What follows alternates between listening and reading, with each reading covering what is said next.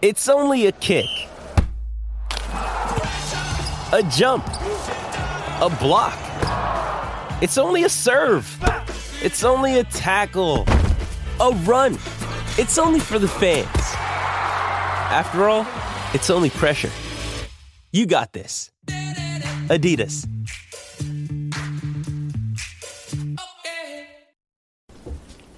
Well, howdy there, Internet people. It's Beau again. So, tonight we're going to talk about uh, an unwritten rule of Internet journalism, the comment section, and we're going to revisit Rule 303. We're going to talk about that again. So, the unwritten rule is that you never, under any circumstance, read the comment section under your work. If you are publishing on the internet, you never read your own comment section. If you do, what you're going to find is uh, every grammar expert in the world congregating to critique your work. You will find everybody with a differing opinion explaining what a horrible person you are. You will find just a whole bunch of stuff that is bad for morale and bad for productivity. Most people don't read their own comment sections, especially if they're writing. Um, I read the comment section under these videos.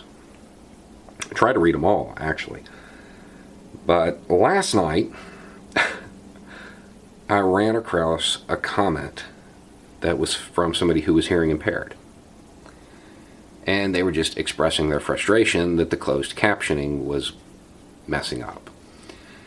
And I commented, explaining, yes, there's a glitch. You know, we are aware of it. There's nothing we can really do about it. It's it's on the other end.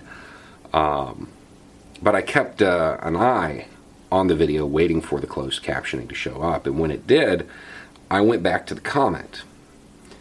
And what I found was that one of you had transcribed the entire video and put it below. That's pretty cool. That is pretty cool.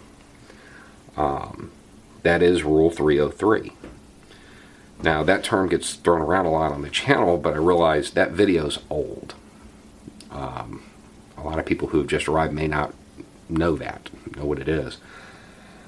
I'll link the original video that explains where the term came from and how it kind of evolved below, but the general gist of it is if you have the means at hand, you have the responsibility to act.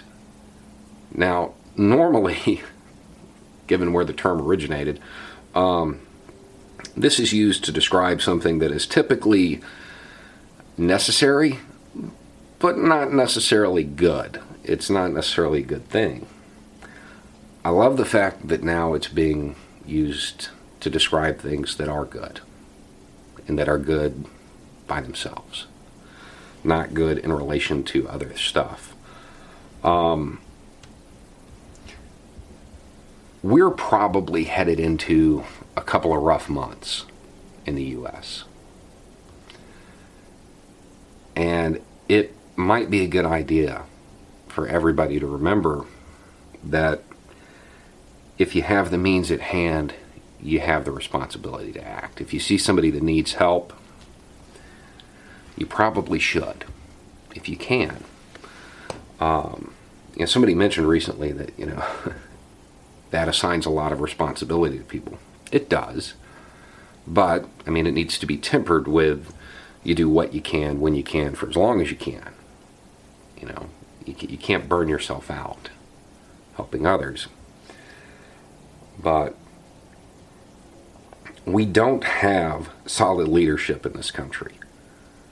And we have a couple of events that are converging that we, we probably could use solid leadership. We just don't have it. That means it's up to us. It's up to us as individuals, it's up to us as communities. So as things uh, progress and if they get rough, just remember there's probably somebody out there that could use your help. And if you have the means, it'd be a good time to step up to the plate. Anyway, it's just a thought. Y'all have a good night.